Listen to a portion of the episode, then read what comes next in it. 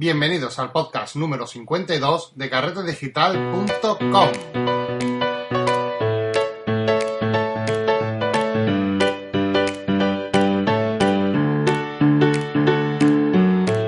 Hola y bienvenidos un día más a este fantástico podcast de fotografía y retoque digital, donde hablamos pues con todos eh, los aficionados a la fotografía, a este mundo tan apasionante y al que nos llena de alegría simplemente con escuchar un clic de una cámara, ¿verdad?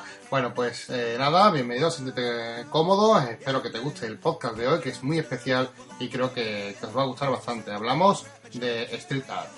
Pero antes, bueno, me gustaría daros un, unas cuantas noticias y consejos antes eh, de empezar porque hace ya un poquito de tiempo que no grabo, ¿vale? Bueno, esto principalmente debido a que estamos, eh, uno de mis primeros anuncios será este, ¿no? De que estamos haciendo unos cambios muy importantes para la página web Carrete Digital y algunos habéis visto que hemos cambiado eh, la parte frontal de la página un poco, estamos haciendo unos cambios estéticos, estamos también trabajando porque en septiembre vamos a lanzar un proyecto un poquito más diferente, mucho más renovado, vamos a traer cosas nuevas y seguro que os va a encantar, ¿vale? Pero sí que es verdad que técnicamente me requiere mucho tiempo y también estamos organizando este cambio tan grande que, vamos a tener. Pero, eh, como ya digo, ya os iré informando porque también grabaremos podcast al respecto y sé que de antemano que os va a gustar muchísimo, ¿vale? De todas formas, eh, os recomiendo que visitéis eh, los cursos de carrete digital que tenemos, ¿vale? Porque eh, estamos añadiendo nuevas lecciones. Hemos visto últimamente esta semana la última lección de Ricardo Espiau del curso de eliminación, buenísimo, que está gustando mucho por vuestro comentario. También el curso de fotografía nocturna de eh, Manuel Jesús, muy, muy bueno. Y también eh, hemos tenido otra lección del curso de cómo crear una tienda online, cómo hacer nuestro propio proyecto en nuestra página web para poder empezar a vender en ella. Muy interesante y cosas que, que creo que van a ayudaros muchísimo. Bueno, y como he comentado, eh, vamos a empezar con una sección de, noticias porque vamos a resumir brevemente todo lo que ha pasado en este tiempo porque ha habido algunas noticias importantes que sí que relacionadas con el mundo de la fotografía que me gustaría comentar porque muchas de ellas, de ellas también las hemos hablado eh, aquí en el podcast y creo que son interesantes. Una de las primeras noticias importantes, por así decir, es que Google ha abandonado el proyecto de Nick eh, Collections. Ya sabéis que Nick Collections es un plugin muy, muy interesante en el que vamos a tener unos filtros muy especiales para Photoshop que nos va a servir mucho para potenciar nuestras imágenes, etcétera, ¿vale? Mm, eh, ya sabemos, porque lo comenté en el, en el podcast y en la página, que Google hace mm, poco, relativamente poco, decidió comprar eh, este software y eh, pasó, que era que antes, por cierto, era de pago y, tenía un precio bastante elevado, bueno, pues lo pasó a, ser gratuito, de forma gratuita para su descarga y utilización, ¿vale? Normalmente Google hace esto mucho y yo me temía lo peor en ese momento que hizo la compra porque, sinceramente, mmm, tenía la corazonada de que iba a cerrar, eh, eh, acabar cerrando el proyecto, pero, pero bueno, eh, no, no quería ni siquiera decirlo porque es verdad que, que Google suele hacer esto con casi todos sus servicios transformarlo en gratuito para que la gente pueda utilizarlo, ¿no? Pero, eh, por desgracia, pues se ha, se ha consumado lo que, lo que pensaba y efectivamente Google abandona lo que es el proyecto de actualización de los eh, Nick Collections y bueno, pues no habrá nuevo soporte, nuevas funcionalidades y, bueno, es una pena porque era un proyecto muy interesante, creo que es un software muy utilizado por muchas personas de, eh, del ámbito fotográfico y es una pérdida importante, ¿no? Eh, así que bueno, en, el, en, esta semana creo que le vamos a dar un punto negativo a los señores de Google, ¿vale? Lo siento, pero no ha estado del todo bien, ¿eh? Seguimos con otra noticia interesante porque, bueno, hace poco leí sobre un software que lee la configuración que tenemos en Lightroom en nuestra fotografía. Esto es interesante porque si queremos saber, eh, si vas con una simple fotografía, eh, cómo se ha editado esa imagen, bueno, pues a través de este programita lo que vamos a saber es si se ha editado con Lightroom, qué configuración se ha utilizado, ¿vale? Eh, esta información no es que se la invente ni que la analice y, la, y lo adivine, ¿vale? Esto es simplemente estos datos quedan registrados en los datos ESID de la fotografía y este programa pues es capaz de leerlo, eh, de tratarlos y por así decirlo reflejarlo cuál ha sido el proceso de edición en, este programa de, de, Lightroom. Interesante, ¿vale? Si queréis saber cómo se ha hecho una fotografía y esa foto se ha editado en Lightroom, pues con este programita vais a, a tenerlo. Creo que es un software interesante que me, bueno, me ha gustado darle aquí un espacio porque creo que puede resultar de interés para algunos de los que escucháis, ¿vale? Sobre todo a cara de aprender y saber cómo se ha hecho una fotografía, creo que es, es algo interesante. Por otro lado, la semana pasada eh, estuve también leyendo que Facebook ha lanzado eh, un test nuevo, bueno, está probando eh, una característica nueva en su aplicación que creo que va a ser de agrado a, los fotógrafos porque en principio, ¿vale? Lo comento porque es un proyecto así pionero de forma un poco experimental que está implantando, además no en todos los países, por lo que por los rumores que yo he escuchado, creo que en India y pocos países más eh, han sido los que se han beneficiado de esta opción nueva de Facebook y es que está eh, instalando una opción, eh, Facebook está dando una opción de poder proteger nuestras fotografías en la propia aplicación. O sea que la, la, fotografía, en este caso de perfil, porque solamente se puede hacer de perfil, de la fotografía de perfil, recuerdo que estamos hablando de una funcionalidad que se está testeando, esa si la proteges, si, si decides protegerla, pues impide que se descargue la fotografía en nuestro ordenador, se comparta, etcétera, ¿vale? Así que es una opción muy interesante porque creo que Facebook lleva un tiempo dándole vueltas sobre proteger el tema de las fotografías y está dando mucha importancia al tema de los derechos de autor. Y sabe que muchos de los usuarios que utilizan Facebook también pues son fotógrafos y veremos a ver dónde, dónde lleva esta funcionalidad que están probando porque mm, me gustaría pensar, o creo que sería interesante, ¿no? Tener una funcionalidad de que si tú subes, por ejemplo, una fotografía tuya eh, a Facebook, puedas protegerla y guardar los derechos de la misma por lo menos un poquito más, ¿no? Aunque ya sabemos que siempre hay formas de, conseguir descargar las imágenes y de, todo esto, ¿no? De como de piratear un poco todo, ¿no? Que, siempre hay un hueco.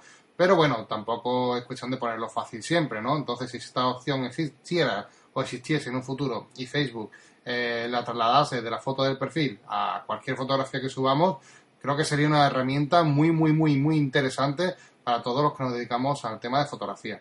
Así que a ver si salen bien las pruebas que hace, si la gente lo prueba, lo, realiza y pronto lo vemos implantado en, en, nuestro perfil de Facebook, que como yo digo creo que sería de interés para todos, ¿verdad? Aunque bueno, ya sabéis que como yo digo, mm, tampoco es un tema que me obsesione mucho, ya, ya lo sabéis. Bueno, en relación de esto último, de, las funciones de test, esto que lanza Facebook, que, os he comentado, em, sé que vais a preguntarme, entonces me adelanto un poco, ¿vale? Y me tomo la licencia de adelantarme y os comento que, porque muchos me vais a preguntar que cómo, cómo podemos probar estas herramientas antes de que lleguen, ¿no? Porque, por ejemplo, yo en mi, Facebook tengo funcionalidades nuevas que van lanzando Facebook, pero que eh, las personas que tienen un, Facebook normal, por así decirlo, no le aparece, ¿vale? Eh, eso se llama Beta Tester, que es un programa de aplicaciones que hay para que tú te, le des tu permiso, por, por, así decirlo, a Facebook, para que te tome como un beta tester, como un usuario testeador de su aplicación. ¿Esto qué es lo que hará? Bueno, pues esto simplemente que te descargarás una aplicación, pero un poco, o sea, no, no es la normal, la que todo el mundo usa, sino una aplicación tester, ¿vale? Para testear funciones nuevas. O sea, vamos a testear una aplicación que, ojo, con esto, porque también he de decir que muchas veces dan fallo y dan problemas.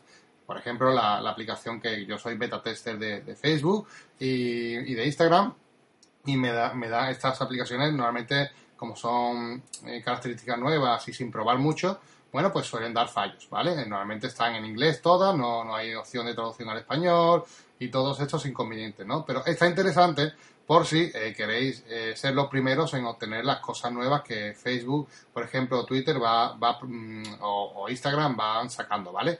Eh, ¿Cómo podemos ah, darnos de alta como beta tester? Pues muy fácil. Si ponéis Facebook, Facebook beta tester en Google, te va a aparecer un enlace de la Google, de la, de la tienda oficial de Google, ¿vale? De la Google Play, donde os insta a inscribiros como beta tester. Es gratuito, ¿vale? Simplemente tenéis que dar vuestro consentimiento y automáticamente te va a decir que descargue la aplicación de, prueba con la que tendréis estas nuevas funcionalidades, ¿vale? Normalmente suelen ser cambios pequeños, no suelen ser cambios grandes, pero sí que es verdad que, hay, por ejemplo, temas de, de, directos y cosas de estas, pues van actualizándose mucho y van cambiando algunas funcionalidades muy interesantes.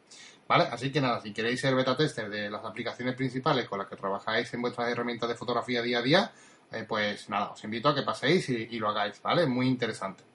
Y bueno, esta noticia sí que me ha tocado el corazón, me ha dolido muchísimo, me ha entristecido bastante y creo que a más de uno de aquí nos va a dar un infarto, ¿vale? Porque Amazon pone fin a su plan ilimitado de datos de 70 euros anuales. Vale, ya hemos hablado en más de una ocasión de este plan que tiene Amazon, que era un plan ilimitado que ofrecía servicio en la nube de, documentos, ¿no? de respaldo de documentos de forma ilimitada por 70 euros anuales, que es un precio totalmente irrisorio. Sabéis que un disco duro pues, puede costar básicamente los 150 200 euros sin despeinarnos y, al final al fin y al cabo estamos comprando eh, un, espacio que tiene fin, ¿no? Un espacio finito. Bueno, pues eh, esto Amazon, que era el líder indiscutible del sector, yo he comparado muchos servicios y era el que yo utilizaba y el que muchos fotógrafos utilizaban también, pues ha decidido poner fin a este plan porque, eh, una vez más, gracias a un capullo, y perdonad la expresión, pero es que no, me sale otra palabra, eh, un usuario estúpido de Internet que se ha dedicado a poner a prueba a Amazon y a ver hasta cuánto aguantaba sus servidores, ¿no?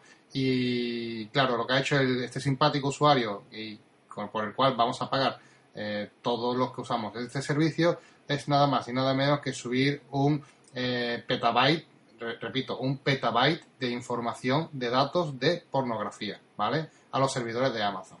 Eh, es un, petabyte, son, para que lo sepáis, 1024 terabytes. O sea, fijaos la cantidad de, datos de, pornografía que este usuario ha subido, ¿vale? A través de una aplicación que se, bueno, que lo que hacía era sincronizar los datos, etcétera. Bueno, el caso no, técnicamente no, importa cómo lo ha hecho, simplemente que, gracias a esta gracia de este usuario, pues vamos a tener que, palmar todos y Amazon va a retirar esta promoción. De hecho, la va a limitar simplemente eh, a un terabyte, ¿vale? Y que es bastante poco. Eh, el cambio ha sido, creo que brutal. Y claro, ya a mí no me sirve. No me sirve y me ha fastidiado muchísimo. Además, tenéis que revisar vuestra cuenta porque por cada terabyte que tengáis en el servidor suyo de Amazon, eh, se cobrará 70 euros, ¿vale? O sea, 70, 70, 70 por terabyte, ¿vale? Eh, así que nada, revisar la cuenta porque pronto dejará de ser ilimitada, los planes cambiarán y no merece la pena, ¿vale? Esto a mí me ha afectado muchísimo, creo que es una, cagada enorme por parte de este usuario que, bueno, ha tenido su minuto de gloria en Internet, puesto que ha salido en todos los diarios, noticieros y blogs del mundo mundial, porque ha puesto en jaque, por así decirlo, a Amazon. Daros cuenta que un respaldo de un petabyte a estos chicos de Amazon, pues le puede suponer un coste mensual, o sea, mantener solamente esos datos, un coste mensual de 20.000 euros, ¿vale? Aproximadamente, o sea, que es una barbaridad. Y es lógico que Amazon, bueno, pues limite también estos datos, pero nada, volvemos a lo mismo, a que es una pena tener que eh, un servicio que estaba funcionando bien, que daba un soporte a la comunidad, pues eh, quede nada en agua de borraja gracias a un gilipollas, que no tengo otro nombre para esta persona. Y bueno, ya sin más, vamos a hablar del tema de hoy, que creo que traigo un tema muy, muy chulo y que os va a encantar, porque em, vamos a daros, o voy a daros, 11 eh, consejos para mejorar artísticamente a través del street art. Vale, vamos a utilizar eh, el street art para mejorar nuestra fotografía.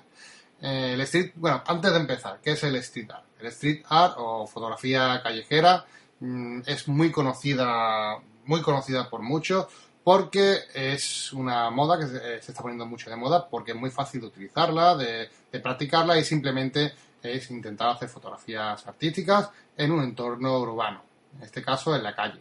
Digo que se está poniendo mucho de moda porque daros cuenta que tenemos mucha facilidad de acceder, cualquier persona puede acceder al centro con sus niños, con su familia, llevar su cámara colgada al cuello y hacer este tipo de fotografía, ¿no? Entonces, es muy divertido porque pues, es muy ameno, puedes salir mucho a hacer fotografías, además es muy cómodo. No es lo mismo, por ejemplo, en fotografía de naturaleza, donde tienes que desplazarte una, dos o tres horas en coche hacia un destino o una localización para hacer una fotografía, sino que eh, en el centro de la ciudad normalmente suele ser donde este tipo de fotografías se hacen, pues suele estar bastante cerca de casa, tiene transporte, es cómodo y normalmente después también hay que decirlo, se aprovecha para tomar alguna que otra cerveza, ¿no? Así que, bueno, es una, es una modalidad de fotografía que a mí me gusta mucho porque es muy impactante, hay fotografías muy chulas, gente que se le da muy bien y eh, la verdad que es bastante cómodo. Y hoy eh, lo que vengo a comentaros es cómo utilizo yo el street art para mejorar mis fotografías, ¿vale? A mí el street art como, como tal no soy muy fan de practicarlo en general, ¿vale? Pero sí que tengo que decir que lo utilizo para mejorar mi fotografía. Lo utilizo como un entrenamiento personal, ¿vale? Como el que va a hacer deporte y va a salir a correr o a entrenar diariamente, ¿no? Pues el street art es una, es una forma muy interesante de mejorar nuestras fotografías y rendimiento de, nuestro ojo fotográfico, por así decirlo. Es, creo que es la mejor forma de entrenar nuestro ojo fotográfico porque, como ya digo, es fácil, rápido y lo tenemos muy a mano y aparte de por sí ya por las características de dichas fotografías, ¿no? Que vamos a, ver ahora a continuación. Entonces, como yo digo, para mí el estirar podría decirse que es el gimnasio ¿no? que utilizo para eh, potenciar y entrenar ese ojo fotográfico.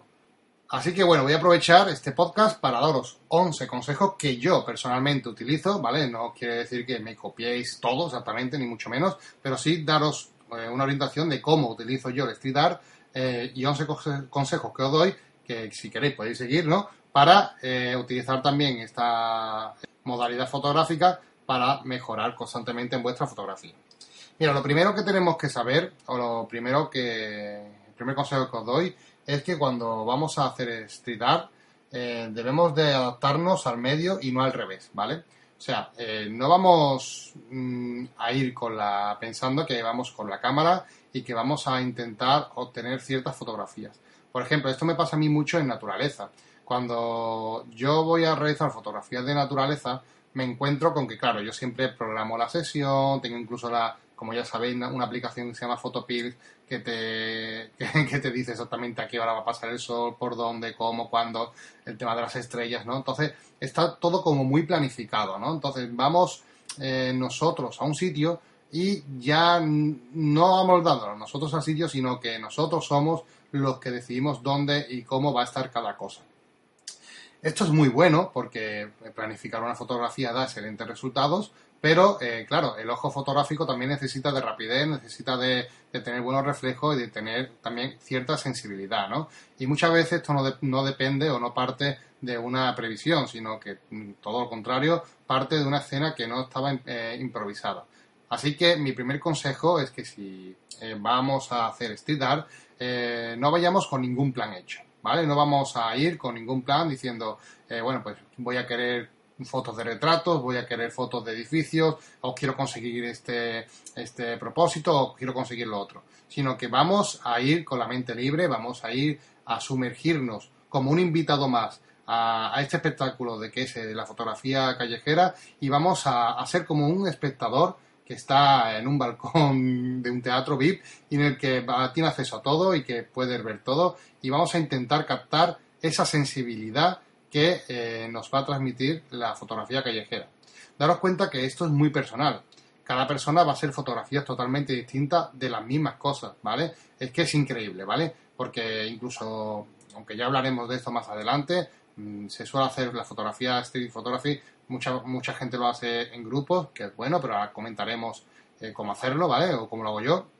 Y eh, sí que es verdad que, es impresionante ver cómo la, misma cosa se fotografía de 200.000 formas diferentes, con 200.000 sensibilidades diferentes, ¿vale? Interesante, ¿vale? Mi primer consejo es que vayáis con la mente abierta y que, y que intentéis poner en práctica que ustedes tenéis que adaptaros a la situación que os vayáis a encontrar. O sea, esto os pone ya de prealerta, os pone ya en una situación de que cualquier detalle se os puede escapar, ¿vale? Y esto es interesante porque esa sensación eh, va a hacer que siempre estés pendiente, que estés alerta y que si hay pasa o ocurre algo, estés con la cámara en mano eh, listo para fotografiar. Nada de con la cámara colgada esperando a que suceda algo que preveo que vaya a pasar. No, no es este el concepto, ¿vale? Vamos a ir a entrenar nuestro ojo. La segunda característica o la segunda eh, segundo consejo que, podría dar es eh, que no debemos de, ir con ninguna, o sea, que no tenemos que ir condicionados con ninguna excusa, ¿vale? Eh, quiero deciros que el, street photography o la fotografía de callejera, street art, es el entorno perfecto para hacer cualquier tipo de pruebas. O sea, no vale decirme, no, es que eh, hace mucho sol, eh, no hay nubes, o mira, es que hay muchas nubes, o es que no hay gente, o hay mucha gente, o es que no, no, esto no me gusta, esto no, para nada. Lo primero que os he dicho es que tenéis que adaptaros en medio y podéis encontraros un día muy bueno con un, cielo eh, iluminado pero con nubes y que tenga un poquito de todo, ¿no? Y una luz muy buena o podéis encontrar un día muy malo con una luz muy fuerte porque vais a una hora en la que el sol está pegando muy fuerte, sin nubes, un cielo muy plano, aburrido. Bueno, eh, da exactamente igual. No hay excusa para eh, entrenar vuestro ojo fotográfico. No vais a hacer la fotografía de vuestra vida, ¿vale? A lo mejor os la podéis encontrar, pero digo que no, no vais con ese pensamiento. Yo eh, digo que vamos a utilizar el, eh, el tema este de la fotografía callejera para entrenarlo, como nuestro gimnasio, ¿no? Entonces nuestra meta es entrenarnos y no podemos poner excusas tontas de esto no está como me gustaría, esto no... No, aquí vamos a tener absolutamente todo. Además, es que os lo he dicho antes, es el entorno perfecto vamos a tener de todo. Vamos a tener edificios, eh, vamos a tener personas, vamos a tener sentimientos, vamos a tener eh, acción, vamos a tener de todo. Simplemente vamos a ir buscando lo que queremos y lo que nos vaya gustando, pues eso es lo que vamos a ir fotografiando. Pero no tenemos excusa, tenemos todo a nuestra disposición. Así que disfrutad del arte de la fotografía callejera porque, mm, os lo digo, creo que hay eh, pocos campos en la que tantas cosas ocurren en un mismo sitio, ¿vale? Eh, esta es la ventaja de, la fotografía callejera y es el gran potencial que tiene. No existen las excusas para eh, tomar fotografías, ¿vale? Si te vas a tu casa sin fotografía o con muy pocas, es que no estás entrenando bien y que tus, eh, tu ojo a lo mejor no está fotográfico, no está todo lo, lo entrenado que debiese, ¿vale? Antes os he dicho que no os pongáis retos, ¿vale? Eh, que no vayáis con una idea, establecida, ¿vale? Eh, os lo he dicho esto para romper un poco el concepto que tenemos de ir con una técnica previa a un sitio, ¿vale? Pero no significa que no podamos poner retos, ¿vale? Sino que incluso yo os voy a dar algunas pistas, ¿no? Yo siempre que mi único reto cuando hago fotografía eh, callejera es intentar captar sentimientos, ¿vale? Esto es importante para mí, porque creo que es, los sentimientos es algo que ocurre eh, en milésimas de segundo, ¿vale? Es algo que nadie prevé, es algo eh, que incluso creo que es mágico, porque tienes que conectar con, esa persona, ese momento, que incluso de eso ya lo hablaremos en otro, en otro, otro apartado de otro consejo que voy a dar más adelante, pero quiero deciros que mm, es el entorno perfecto donde todas estas cosas van a ocurrir, ¿vale? Entonces, si vais a poneros algún reto, ¿vale? Para ese día que salgáis a hacer fotografía eh, callejera, olvidaros de los retos tecnológicos. No quiero una fotografía bien enfocada, una fotografía con hiperfocal, una fotografía con... No, no, mm, no ir con la mentalidad de retos tecnológicos, ¿vale? Por así decirlo. Tenéis que ir con una mentalidad de eh, poneros retos sentimentales, ¿vale? Retos eh, un poco más, más allá de la frontera eh, técnica para meteros, básicamente, diría yo, a lo que es una de las magias, de los puntos mágicos de la fotografía, que es conectar con otras personas. Esto es mágico, ¿vale? Ya lo hablaremos en otro punto, pero que creo que, tiene mucha fuerza y aquí vamos a aprender a aprovecharlo. Cuarto consejo, no tener vergüenza, ¿vale? Esto es fundamental, ¿vale? Eh, yo soy una persona que no me siento especialmente cómodo haciendo fotografías a personas, ¿vale? Como muchos de ustedes sabéis, yo empecé en el tema de la fotografía profesional en fotografía de bodas, ¿vale? En fotografía social. Yo nunca me he dedicado, o sea, eh, aunque haya hecho fotografía de, boda, por ejemplo, yo nunca en mi vida he hecho unas fotos de comunión, por ejemplo, a niños, o fotografías de retratos. No me han gustado, no me siento cómodo, no me, Mm, veo que tengo ahí un hándicap que superar, ¿vale? Y sí que con, la, con el reto de la fotografía de boda, bueno, pues eh, empecé a superarlo un poco y a entrenarlo un poco, ¿no? Claro, cuando me di cuenta de mi hándicap que tenía aquí, pues eh, empecé a ver cómo o qué maneras tenía de superar este, esta pequeña fobia o miedo. Yo digo, no es miedo, porque yo no tengo miedo a hacer foto a alguien por la cara, no te, porque yo la vergüenza, gracias a Dios, no la conozco, pero, o bueno, bueno, por desgracia, ¿no? Pero que digo que mm, no es miedo, sino simplemente es que no me gusta. Hay personas que le, mm, eh, eh, se sentirán cómodas haciendo fotos a personas que no conocen de nada interrumpiendo o mm, con una cara de pan, te hago una foto y punto, ¿no? Bueno, y eso a mí no me sale, no me sale, no me siento cómodo, no, pero ya es que no me gusta, ¿vale? Entonces, eh, tenemos un problema, tenemos un problema porque mm, si queremos captar sentimientos, vamos a tener que, romper una barrera grande en ese aspecto, ¿no? Por ejemplo, ¿no? A no ser que tenga un tele, ¿no? de, 600 milímetros. Pero eh, la idea, o sea, la, idea que quiero transmitiros es que no tenéis que tener vergüenza. O sea, tenéis que incluso con un objetivo eh, corto hacer fotografías y frente por frente de, la persona y no tener ese, miedo o esa cortapisa que, he tenido yo en mi vida y que poco a poco he ido entrenando y mejorando.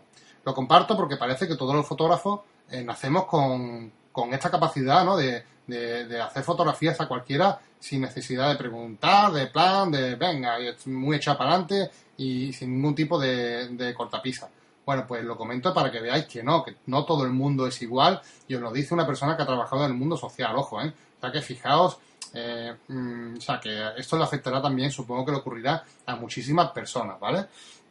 Mm, ¿Cómo he solucionado yo este problema? Como comentaba, pues no teniendo vergüenza, yendo a hacer fotografía street y haciendo fotografías, bueno, por toda la cara, ¿vale? E, eso sí, evidentemente, no hace falta que diga que con todo el respeto del mundo, ¿vale? y siendo simpático y agradable, que eso creo que es lo que te da, eh, esta experiencia creo que es lo que te da también la empatía de poder conectar con una persona a la que tú le has hecho una foto sin previo aviso y decirle, mira, la fotografía te gusta, si quieres te la mando por email, y esa relación se hace aún más grande, ¿no? Y esto también nos va a ayudar, a, como he dicho antes, a conectar con ese punto de magia del que luego hablaremos. Pero quiero que entendáis que es importante, que es importante, ¿vale?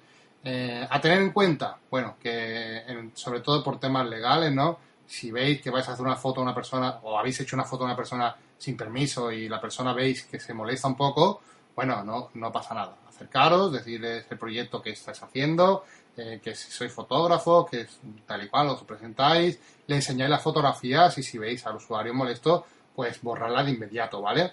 Pero eh, tenéis que pasar por este trance, como digo yo, si no os gusta, y tenéis que eh, poneros a prueba, ¿vale? Como he dicho, el Street Photography es el entorno perfecto para poner a prueba todas vuestras deficiencias. Si tenéis alguna deficiencia en fotografía, os puedo asegurar que con Street Photography se puede superar cualquiera de ellas. A mí me encanta, ¿eh? es, una, es una actividad que me gusta mucho y que suelo practicar. Quinto consejo. Eh, vamos a hablar del tamaño de la cámara. El tamaño sí importa, eso ya, ya lo sabéis todos, ¿no? Por mucho que digan que no, ¿vale? Pero el tamaño sí que importa, y más en fotografía artística de este tipo, ¿no? ¿Por qué? Porque, como digo, mm, hay un... Estamos intentando captar sensibilidades y estamos intentando captar momentos mágicos. Y estamos intentando eh, pasar desapercibido. O sea, mm, vamos a intentar camuflarnos en el entorno. Vamos a utilizar la calle como una selva y nosotros somos eh, ese animal que se esconde agazapado, ¿no? Esperando su presa, ¿no? Pues mm, tenemos que ser eso. Y claro, es muy difícil, ¿no? Esconderse con una reflex y un objetivo de 600 milímetros, como he dicho antes, ¿no? Es muy complejo. Entonces, eh, el tamaño de la cámara importa muchísimo a la hora de la frescura de la instantaneidad, de la captura de ese momento mágico, eh, es muy importante, ¿vale? Y una cámara reflex suele echar todo por tierra.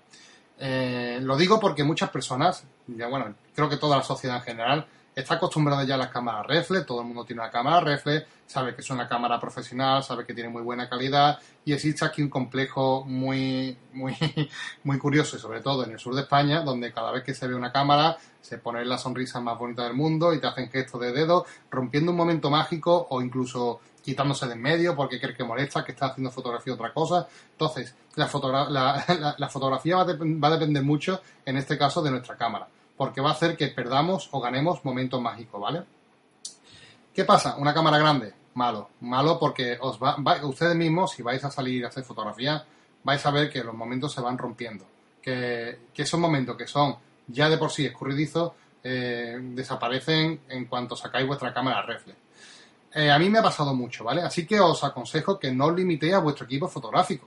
Si tenéis solamente una cámara reflex, es hora de que también saquéis vuestra compacta si la tenéis guardada, de que utilicéis vuestro móvil, ¿vale? Hay muchos fotógrafos, por ejemplo, como Rodrigo Rivas, que, que, aconseja ¿no? la fotografía móvil y, sobre todo dice y nos habla de la importancia, como digo aquí en el podcast, que lo, que lo, que traímos hace poco, eh, de la importancia del móvil en la fotografía callejera. ¿Por qué? Porque claro, el móvil ya no, ya no es una herramienta que, que, que molesta tanto, ¿verdad? Es una herramienta que todo el mundo usamos, pero que, claro, todo el mundo estamos acostumbrados a llevarla en la mano y podemos estar leyendo un libro, haciendo una foto, eh, viendo una página web. En el usuario, en, general, las personas no saben exactamente qué es lo que tú haces con el móvil. Entonces no lo relacionan directamente con que estás haciendo una foto, ¿vale? Así que eh, mi consejo en este apartado es que pruebes cosas distintas, no solamente tu cámara reflex. Llévala, claro que sí, no tienes por qué limitarte a no llevar una cámara reflex, pero también prueba con otro dispositivo, prueba con una compacta si tienes, prueba con móviles o incluso, por ejemplo, con una cámara CSC, ¿vale? Eh, em, sin espejo, ¿vale? Estas, estas cámaras chiquititas que tienen un, formato más chiquitito están funcionando muy bien porque eh, mitigan ese primer contacto, ¿no? Con, o esa, em, esa característica de romper esa magia, ¿no? Pues la mitiga un poco. De hecho, no sé si os habéis fijado, pero yo ya conozco a muchísimos, muchísimos, muchísimos eh, fotógrafos profesionales del, sector de, lo social que mm, se han pasado a este tipo de formato, a cámaras sin espejo, eh, porque dicen, me comentan que la fotografía que tienen, por ejemplo, la fotografía de boda es muchísimo mejor.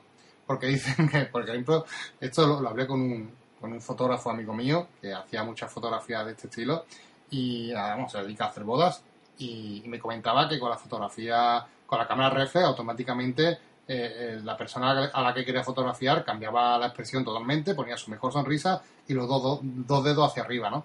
Y estaba como un poco cansado de esa fotografía.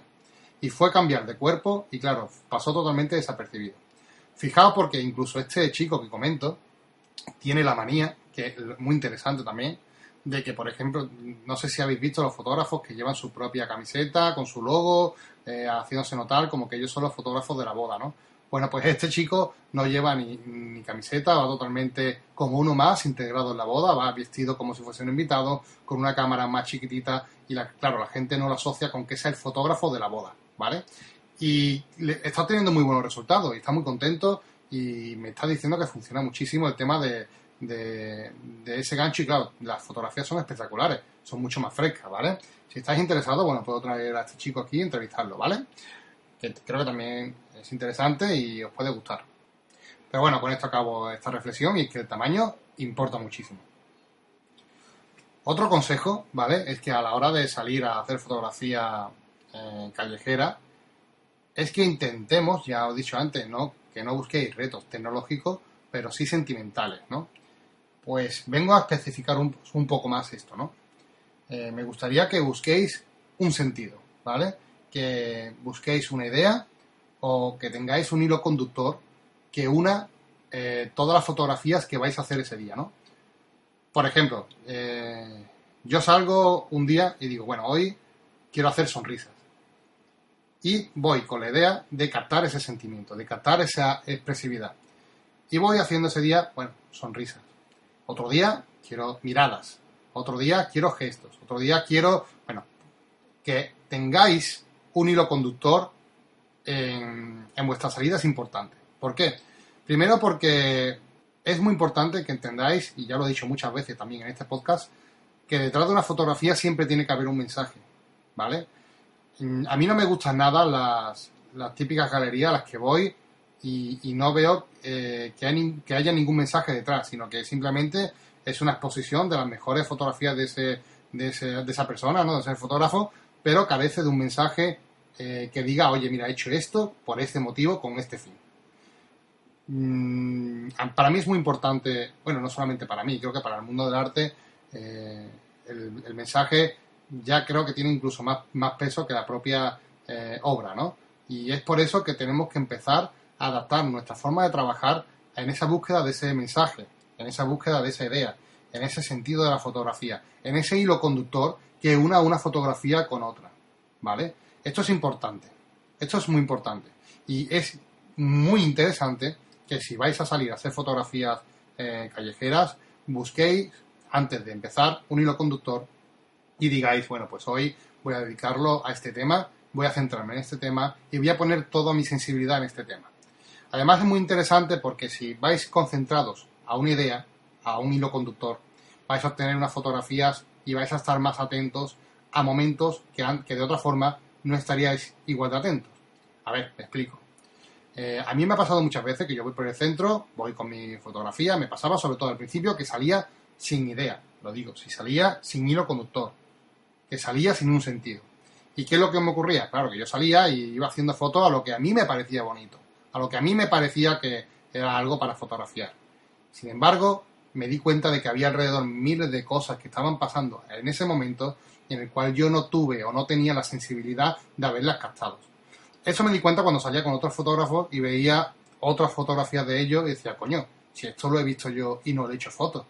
Mira qué bonito, mira qué gesto más bonito, mira qué sonrisa, mira qué mirada. Y, me lo he perdido.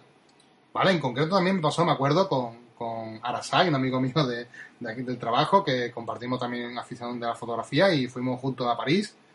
Y, bueno, yo estaba haciendo fotografías, eh, estábamos en el Louvre de París, muy bonito, y yo estaba concentrado en hacer una fotografía de, paisaje con esas pirámides de cristal tan preciosas y mientras yo técnicamente hacía esa fotografía, él hizo una fotografía a una modelo que había allí, estaba paseando una modelo, además que estaban las cámaras y todo el jaleo, ¿no? Y le hizo un robado a esa modelo, una mirada tan bonita. Y yo había visto a esa modelo, yo había visto eh, mm, que estaba ahí y, me podía haber parado a hacerle una fotografía. Y no lo hice porque estaba concentrado en otra cosa. Y cuando llegué a casa y vi su fotografía, me enamoré de su fotografía, porque captó un momento perfecto, muy bonito. Y yo es que ni siquiera había tenido la oportunidad ni la sensibilidad de decir, oye, esto puede ser interesante. Es que ni siquiera me dio por, por, girar la cámara hacia ella. Y eso me, me, impactó, ¿no? Dije, coño, ¿por qué? ¿Por qué, por qué vamos a analizar esto? ¿Por qué he dejado escapar esta, esta oportunidad, ¿no? Y me di cuenta que de la importancia de ponerse eh, de ponerse una, idea como foco a la hora de salir a hacer fotografía callejera. Lo digo porque esto va a mejorar muchísimo más vuestra atención y vais a empezar a entrenar vuestro ojo fotográfico muy, muy, muy fino, ¿vale? Lo vais a, lo vais a clavar. Si ustedes vais concentrado, por ejemplo, en miradas, vais a estar mirando a, los ojos de la gente, ¿vale? Vais a estar concentrados solo en eso. Daros cuenta que no podéis estar concentrados en todo lo que ocurre en, la calle. Yo, os he dicho antes que en la calle pasan muchas cosas. Gente quieta, gente en movimiento, eh, coches, motos, bici, em, de todo. O sea, es que pasa absolutamente de todo. Tenéis para haceros mil ideas, mil hilos conductores, tenéis para darle mil millones de sentido a vuestra fotografía. O sea, que podéis salir todos los días de vuestra vida a hacer fotografías de calle y llevar una idea diferente cada día. Es lo guay y es lo bonito de la fotografía de la fotografía callejera que tanto eh, me gusta y que tanto vengo a hablar de, hoy, ¿no? Sigo con un apartado y un consejo que a mí me ha funcionado al 100%, que es ni más ni menos, y con este vamos ya por el consejo número 7, que penséis en blanco y negro. Pero no solamente, ojo, no solamente pensar en blanco y negro. Vamos a incluso a cambiar, yo recomiendo que cambiéis vuestra cámara en el, en el RAW, cambiéis la opción y pongáis la fotografía en blanco y negro. No os preocupéis porque eso es un perfil. Si, estáis disparando en RAW, ojo, no en JPG, si disparáis en RAW, eh, la gestión del color no la vais a perder. O sea, después, si, vais a vuestro ordenador, vais a poder cambiar de, blanco y negro a color sin problema. No va a haber ningún tipo de pérdida. Esto ya lo sabéis. Si no lo sabéis, pues lo comento. Pero en la cámara sí que nos va a aparecer cada, vez que hagamos una fotografía la imagen en blanco y negro. ¿Por qué digo que penséis en blanco y negro? Digo esto porque la, fotografía en blanco y negro tiene una cosa especial, ¿vale? Tiene esa magia que engancha y, por ejemplo, un cielo que es muy plano, como hemos dicho antes, un cielo azul plano, en una fotografía en blanco y negro, en contraste con un edificio, con una persona, con un... Eh, bueno, esto queda genial. Una, una, foto que a lo mejor en, en color no nos gusta nada, en blanco y negro vamos a ver que es brutal. Y si nos acostumbramos a disparar en, blanco y negro cuando hacemos fotografía callejera, yo os aseguro que vais a volver a casa con muchísimas, muchísimas, muchísimas más fotografías de las que tenéis pensado o de las que hubieseis hecho si lo hubieseis tenido con el, perfil de color activado. Esto os lo aseguro, porque a medida que vais haciéndola vais a ver que el resultado se encanta, ¿vale? Ya después, si vemos si queremos recuperar el color o no, pues podremos hacerlo sin problemas porque estamos disparando en RAW, ¿vale? Pero, os lo digo de corazón, cambiad a blanco y negro y vais a ver cómo os traéis muchísima más fotografía en casa. Esto lo probé eh, también por, el, por lo mismo, porque vi que había fotografías que no me gustaban nada y fue cambiarla blanco y negro y empezaron a gustarme. Y digo, hostia, esta fotografía no, no, no, la tenía aquí guardada, no la había hecho ni cuenta, no, no, le, no le he atención, la convertí en blanco y negro y me ha encantado, ¿no? Bueno, pues eh, fue cambiar el perfil de la cámara y empezar a ver que me traía mejores resultados. Yo era una persona que hacía muy poca fotografía, ¿vale? Como ya he dicho antes, desde siempre, no desde ahora, desde siempre he sido muy planificador en mi fotografía y lo he traído todo al milímetro, ¿vale? Eh, claro, esto me hacía ir a sitios, ir a localizaciones e incluso venirme sin ninguna fotografía, porque era muy exigente, ¿vale? Entonces vi que también en ese aspecto tenía que madurar, tenía que crecer, tenía que dar pasos en ese sentido y ya digo que para, mí me, funcionó bastante bien el cambiar el perfil eh, de blanco y negro en nuestra cámara. Número 8. Y esta sí súper importante, que también me cambió la mentalidad. Y además creo que a muchos de ustedes os, pasará a diario, ¿no? Eh, piensa, piensa como un turista, ¿vale? Que tus ojos sean como ojos de turista, ¿vale? Ya sé, y, parece una, una absurdez, pero para nada, ¿eh? O sea, yo, yo, mm, eso me di cuenta, yo digo, yo soy una persona, como, como veréis, que analizo mucho todas las situaciones que me van ocurriendo para intentar encontrar el porqué y cómo mejorarlo, ¿no? Y me di cuenta que cuando vinieron unos amigos míos a, fotografiar Sevilla, ellos venían con su cámara y empezaban pa, pa, pa, pa, pa, y fotografiaban todo. O sea, pero todo, absolutamente todo, todo les llamaba la atención, todo les gustaba, todo les, les parecía nuevo, todo les parecía oh, bonito, todo les parecía mágico. Y sin embargo a mí yo decía, pero si yo he pasado 200 mil veces por aquí y no he hecho ninguna fotografía y no me, eh, no me esto no me gusta, esto no me llena, esto no me... Y cuando vi esa fotografía, dije, me cago en la madre que me parió, que tiene que venir un, un, de esto para venir y hacerme ver que mi ciudad preciosa. Me dio muchísimo coraje. Me dio muchísimo coraje ver que amigos míos, fotógrafos, eh, que vienen de fuera, eh, tienen una sensibilidad más grande que, que, yo en mi propia casa y que sacaban cosas súper bonitas de cosas con las que yo tenía mi mano a mi disposición día a día. Eso no puede pasar. Eso no puede ocurrir y eso tenemos que cambiar la mentalidad. ¿Cómo cambiamos la mentalidad? Bueno, pues vamos a pensar como turista. Vamos a, cada vez que vayamos a hacer fotografías, vamos a, intentar ver lo bonito que nos rodea. Lo que estamos acostumbrados a que todos los días es para nosotros un día a día, eh, eso tenemos que verlo como algo nuevo. Yo sé que esto es muy difícil. Es muy difícil y por eso digo que penséis como turistas, que es un ejercicio que tenéis que hacer, de que os llame toda la atención, ¿vale? De que de intentar conectar con lo bonito de cada cosa. Es complejo. Es complejo porque eh, a nosotros nos pasa, si, si nada más que nada más tenemos que, ver cómo nos comportamos en vacaciones, cuando vamos por ahí o cuando hacemos algún viaje, que no paramos de hacer fotos a todo, nos llama la atención todo, nos gusta todo. Este mismo sentimiento lo tendrán en cada ciudad, sus, paisanos. Es, lógico, ¿no? Pero nosotros como fotógrafos tenemos que tener esa sensibilidad extra, esa, esa característica extra de que nos llame la atención todo. No podemos perder esa magia del turista, ¿no? ¿Por qué? Porque a la hora de hacer, por ejemplo, una fotografía de social, de estudio, con, o de, eh, con unos niños de bautismo, con, un, con una que se están bautizando, con, una, con un matrimonio que se acaba de casar, tenemos que tener esa sensibilidad, esa sensibilidad para decir, oye, esto es muy bonito, esto está aquí y esto lo vamos a aprovechar, ¿no? Entonces, es interesante, ¿vale? Es interesante que potenciemos esta idea, este concepto de este pensamiento de turista que nos va a hacer disfrutar mucho más de lo que tenemos a nuestro alrededor, incluso valorarlo, porque muchas veces no sabemos lo que tenemos. Mira, yo llevo aquí ya en Sevilla toda mi vida y no tengo ni una fotografía hecha dentro de la Catedral de Sevilla. O sea, es que es increíble, ¿verdad? Porque lo veo todos los días, no, es algo que no me llamaba la atención y hasta hace poco que vi una fotografía preciosa de, de una iglesia por dentro, dije, hostia, en Sevilla tenemos una súper bonita. Se trata de eso, ¿no? De intentar conectar con algo que, que nos va a resultar difícil porque es romper la monotonía, romper nuestro día a día y eh, buscar la belleza de lo que nos rodea. Importantísimo para un fotógrafo. Y que en el street art, como digo, lo tenemos a huevo. O sea, es perfecto, ¿vale? Porque vamos a, a romper con todo esto. Consejo número 9 Bueno, el consejo número 9 es lo que he comentado antes, de que hay que competir con amigos, ¿vale? Esto es súper, súper bueno. Imaginaos que queréis hacer una fotografía callejera, que queréis hacer eh, un poco de ejercicio, ¿no? Como digo, queréis ir al gimnasio, queréis ir al gimnasio de, vuestro ojo y vais a, hacer fotos, ¿vale? Mm, hacerlo solo lo recomiendo, es muy bueno, es, os va a gustar muchísimo y es una experiencia buena. Pero hacerlo acompañado es mucho mejor. Pero ojo, porque mi recomendación es que vayáis como mucho con una o dos personas más. Con un grupo de dos a tres, un grupo muy reducido, no, no, no más. Más, os digo ya que es un incordio, vais a fastidiaros, vais a ir más lento y no vais a conseguir los mismos objetivos.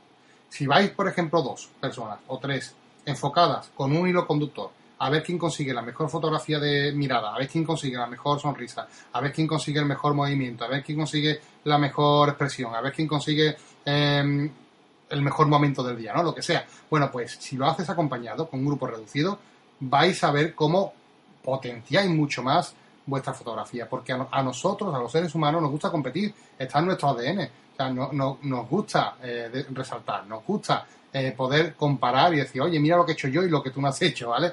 Y lo veo interesante, lo veo interesante porque creo que es una, eh, una motivación, todo lo que sea, motivarnos es perfecto para conseguir nuestros objetivos, ¿vale? Así que mi recomendación es que si vais a salir en grupo, en vez de solo, que también es muy buena idea, hacerlo eh, acompañado, pero con un grupo bastante reducido de dos, máximo tres personas. Y poneros los mismos retos y poneros la, mismo hilo conductor para obtener los mismos resultados y poder comparar, ¿vale? Muy interesante. Consejo número 10. Publica en tu página web, publica en tus redes sociales y expon tu fotografía, ¿vale? Estas fotografías, que yo llamo fotografías de gimnasio, no son para que se queden almacenadas en tu disco duro del ordenador no son para que se queden en el olvido, ¿vale? Eh, si vas a hacer este tipo de fotografías, intenta compartirlas en las redes sociales. Aunque no sean las mejores del mundo, da igual, si es simplemente para ver lo, vuestro trabajo, lo que vais haciendo, lo que vais aprendiendo, lo que vais mejorando, ¿vale? Mm, lo ideal es que tengáis una página web y un espacio donde poder publicar estas fotografías. Eh, también la podéis compartir en las redes sociales, como no, ¿no? Que también es muy positivo porque vais a tener comentarios, feedback y mucha más interacción que en vuestra página web totalmente recomendable. Pero también otra cosa importante es que tengáis en mente exponer vuestra fotografía. Y además, lo bueno es que si habéis hecho el ejercicio de llevar un hilo conductor en cada sección que os he comentado, podéis hacer exposiciones con sentido. Podéis crear una exposición con un mensaje, lo que comentaba antes, porque vais a tener imágenes de sonrisa, vais a tener imágenes de retrato, vais a tener imágenes de, mirada, y vas a tener instantes de, niños, de, de situaciones, de movimiento, de estático, bueno, vais a tener de todo, ¿vale? Entonces, os recomiendo que os propongáis como una meta exponer fotografías. Yo ya he pasado por este, eh, por este, por este entrenamiento de exponer fotografías. Yo estuve poniendo fotografías hace mucho tiempo, me gustó la experiencia, fue una cosa muy, muy chula que yo siempre recomiendo. De hecho, en el podcast que hice en fin de año recomendé nuevamente, ¿no? Exponer vuestra fotografía y lo digo porque no es lo mismo ver una fotografía en un ordenador a la que ya estamos acostumbrados a verlo impreso. ¿vale? No tiene nada que ver. La experiencia es totalmente distinta. Y creo que ese elemento, la impresión, es ese elemento que nos recuerda o que nos conecta con la fotografía analógica ya perdida hoy día o, bueno, en recuperación, ¿no? Por algunos eh, usuarios que son eh, amantes de este tipo de fotografía, pero que eh, a día de hoy básicamente es nuestro legado, ¿no? Y creo que es la parte que conecta nuestro legado con lo que tenemos actualmente, con nuestro presente, ¿no? Con nuestro presente y futuro, ¿no? Que va a ser la fotografía digital. Entonces, mi consejo es que pongáis fotos y que le deis importancia a este tema, ¿vale? Si no queréis hacerlo solo, podéis hacerlo acompañado, podéis hacerlo en grupo, etcétera. Aunque mi recomendación es que hagáis una exposición personal. Y por último, y para acabar este podcast, que creo que es interesantísimo, eh, por lo menos a mí me lo parece y yo lo practico y por eso quería compartirlo con ustedes, es el último consejo número 11 del día y es que busquéis la magia, ¿vale? Ya, os he hablado de la magia, ¿no? Eh, la calle tiene magia, las personas tenemos magia y todo este entorno de, fotografía eh, callejera tiene una magia especial, tiene una magia en la que hay que tener puestos los sentidos para poder captarla. creo, y lo digo de todo corazón, que es... Y yo además, esto lo hablo con muchísimos fotógrafos, ¿eh? porque hablo con muchos profesionales, y en todo creo que concordamos eh, en que el momento más bonito o el momento más inolvidable para un fotógrafo es cuando consigues conectar con esa magia. Yo me acuerdo, eh, y esto ya lo digo a nivel personal, de un viaje que hice a Marruecos, en la que visité las calles de, Fez y entre la multitud, en una hora muy mala, con un sol fuerte, duro, pero eh, se dejaba entrever esos rayos de sol entre las cortinas de esa calle, de ese callejón cerrado, abarrotado, abarrotado de gente, de gente además que me llamaba toda la atención porque era para mí todo nuevo. Eh, recuerdo como ante toda esa multitud, y una multitud además muy enemiga de, las cámaras, porque allí la gente no le gusta que, que le hagan fotografías, recuerdo como iban paseando en esa calle, como digo, abarrotada de gente, abarrotada de gente, y, esa multitud había dos chicas que me llamaron la atención. Y me di cuenta que mientras ah, enfocaba con mi cámara, que empecé a, empecé a decir, ¿no? Y a, y, a, y a pensar, coño, date la vuelta, date la vuelta, date la vuelta, por favor, date la vuelta. Empecé a pedirle no a esa chica que se, que se diese la vuelta. Porque veía un momento mágico y, y quería conectar. O sea, de verdad, cuando fui allí, uno de, los propósitos que yo me puse era conectar con miradas. Y me di cuenta que allí nadie me miraba, allí todo el mundo me, rehuía, ¿no? Y, fue pensarlo con, muchas ganas, ¿no? Y sucedió ese momento mágico, sucedió, eh, pasó, ¿no? Eso que tanto pedía eh, eh, mientras estaba mirando por detrás de, de mi cámara. Y esa chica se dio la vuelta y pudo hacer la fotografía. Justo ese momento, ese segundo en el que la chica se, giró en medio de la calle para mirarme eh, a mí, para mirar a mi cámara y que quedase registrado. Ese momento para mí fue mágico, ¿vale? Ese momento fue para mí especial y, bueno, de hecho, eh, si queréis, os voy a acompañar la, imagen en el post, voy a, colgar la imagen para que la veáis, porque a mí me transmite muchísimo. A mí me transmite eh, una fuerza impresionante, porque está todo el mundo mirando hacia otro lado, todo el mundo evitándome, todo el mundo con su vida, menos esa chica que, me impactó, ¿no? La, la, fotografía se llama Y entonces tu mirada, porque la estaba esperando, ¿no? Y, creo que es una fotografía que simplemente, sin saber la historia que hay detrás, hombre, si os cuenta la historia, ¿no? Pues, pues mucho mejor, pero sin saber la historia que hay detrás, vais a ver que es una fotografía que transmite algo, ¿no? Que transmite esa magia y eso precisamente es lo que, lo que vengo a deciros. Buscar esa magia. Yo tuve mucha suerte.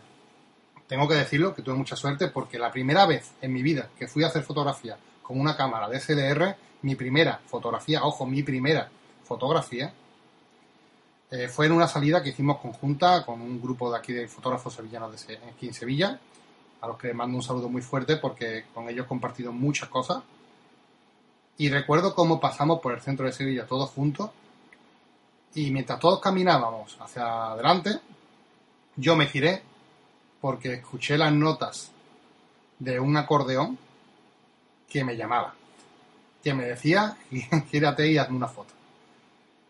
Y cuando, bueno, mientras todo el grupo ¿no? caminaba hacia adelante, pasando, estamos hablando de, no sé, 15, 20 fotógrafos que pasaron de largo ese momento esa persona, yo me giré, cogí la cámara, sin ningún tipo de miedo, de vergüenza ni nada, apunté cara a cara a él y realicé una fotografía.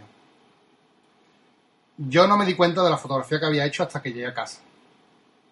Eh, en, principio porque, claro, después me quería sumar ¿no? al grupo que había, se había adelantado un poco y, y fui corriendo hacia ellos, estuve hablando, ya me despisté y seguí trabajando con ellos y dando vuelta, ¿no? Esa fue mi primera fotografía. Cuando yo llegué a casa y la pasé al ordenador, eh, me di cuenta de, lo que había conseguido, ¿no? De, que había tenido la suerte de captar la magia de la fotografía. Yo, eh, perdonadme, pero yo es que me emociono ¿vale? Yo ahora mismo, aunque no me veáis, estoy soltando unas pequeñas lagrimillas porque considero que es un momento muy especial porque es lo que te hace decir, te gusta la fotografía, me gusta esto, esto es lo que quiero eh, llegar a ser bien, controlar y aprender, porque esto me ha enamorado, ¿no? Y yo me acuerdo cuando abrí esa fotografía en grande en el ordenador, cómo ese hombre con esa posición corporal mientras tocaba y ese cómo me transmitía con esa mirada, con esa expresión en el rostro inmóvil, eh, mm, toda la tristeza que tenía en su interior. Era una imagen melancólica, era una imagen que incluso yo podría decir que, que me estaba llamando para pedir ayuda, ¿no? Y de hecho volví a los días, volví a, a, pasear por el centro de Sevilla para encontrarme con él, darle dinero, que encima no, no, era, como ya digo, el grupo se iba y tuve que salir corriendo, pero aproveché para reencontrármelo, dejarle un poco de, ayuda de mi parte y agradecerle la fotografía y poder enseñársela. Mm, también tuve una charla muy bonita con él. Yo creo que esto es la fotografía. Y esto creo que en la fotografía callejera es el mejor sitio donde vais a poder encontrarla. Conectar con ella va a depender de vuestra sensibilidad, va a depender de vuestras ganas y va a depender de vuestro empeño. Es difícil, no es, fácil porque es escurridiza y yo solamente os puedo decir que merece la pena. Que merece la pena la búsqueda y el encuentro con la misma. Así que os deseo mucha suerte en esta búsqueda de la magia. Espero que os haya gustado este podcast que he hecho con mucho cariño, que os recomiendo con, con, atrevimiento incluso, eh, porque no soy un experto de, la fotografía callejera, ni mucho menos, solamente la dedico como gimnasio, como he comentado, y en la que espero que os despierte nuestra pasión a, más de uno y que aprovechéis para, para, salir por vuestra ciudad y le deis una oportunidad a, este tipo de fotografía, porque veo que mucha gente, incluido yo, ¿eh? nos decantamos por fotografía de naturaleza o otro tipo de fotografía y, creo que esta fotografía que lo tenemos muy fácil, muy al alcance, creo que podemos sacarle los profesionales mucho, mucho, mucho más provecho. Y nada, para despedirme, simplemente quería comentaros que eh, podéis darme una valoración positiva si lo deseáis, si os ha gustado el podcast de hoy en iTunes, ya sabéis que eso me ayuda mucho a que se visualice más el podcast, así que os invito a que entréis en iTunes y le deis a una valoración, 5 estrellas, me agradezco, lo agradezco mucho. Y también quería deciros que he creado eh, un apartado nuevo en mi página web que es eh, carretedigital.com barra directos, ¿vale?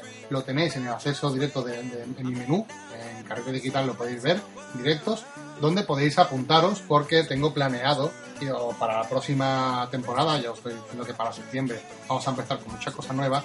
Y una de las cosas nuevas que vamos a realizar es que los podcasts vamos a grabarlos en directo con vídeo en directo para que ustedes incluso podáis participar en el podcast la idea es que nos veáis cómo grabamos los podcasts, si estáis interesados, y que hagáis preguntas sobre los mismos, nosotros vayamos respondiendo, y estas preguntas y respuestas sean directas y se contesten directamente en el, podcast, ¿vale? Así que os invitamos a que os apuntéis allí, podéis poner vuestro correo electrónico y ya os llegará el email eh, cada vez que vayamos haciendo un directo con todas las eh, con, toda la información al respecto, el enlace para verlo, para visualizarlo y todo, ¿vale? En carretedigital.com barra directos. Y por cierto, eh, como digo, eh, vamos a hacer, para animar también un poquito la cosa, que hace ya tiempo que no doy ningún regalito, eh, le voy a regalar una camiseta de Carrete Digital, ¿vale? Con el logo de Carrete Digital. Así que entre todos los que se apunten, habrá un regalito, ¿vale? Que anunciaremos en el próximo podcast. Y nada más, chicos, muchas gracias por acompañarme, por hacer este podcast vuestro, por dedicarme todo este tiempo, que aunque yo intento hacer cortos los podcasts, a veces se me, se me van como, como el día de hoy pero creo que merece la pena porque eh, lo que sale del corazón y sale bonito, sale bien. Muchas gracias, nos vemos pronto y preparados para septiembre. No digo nada más y un saludo. Chao.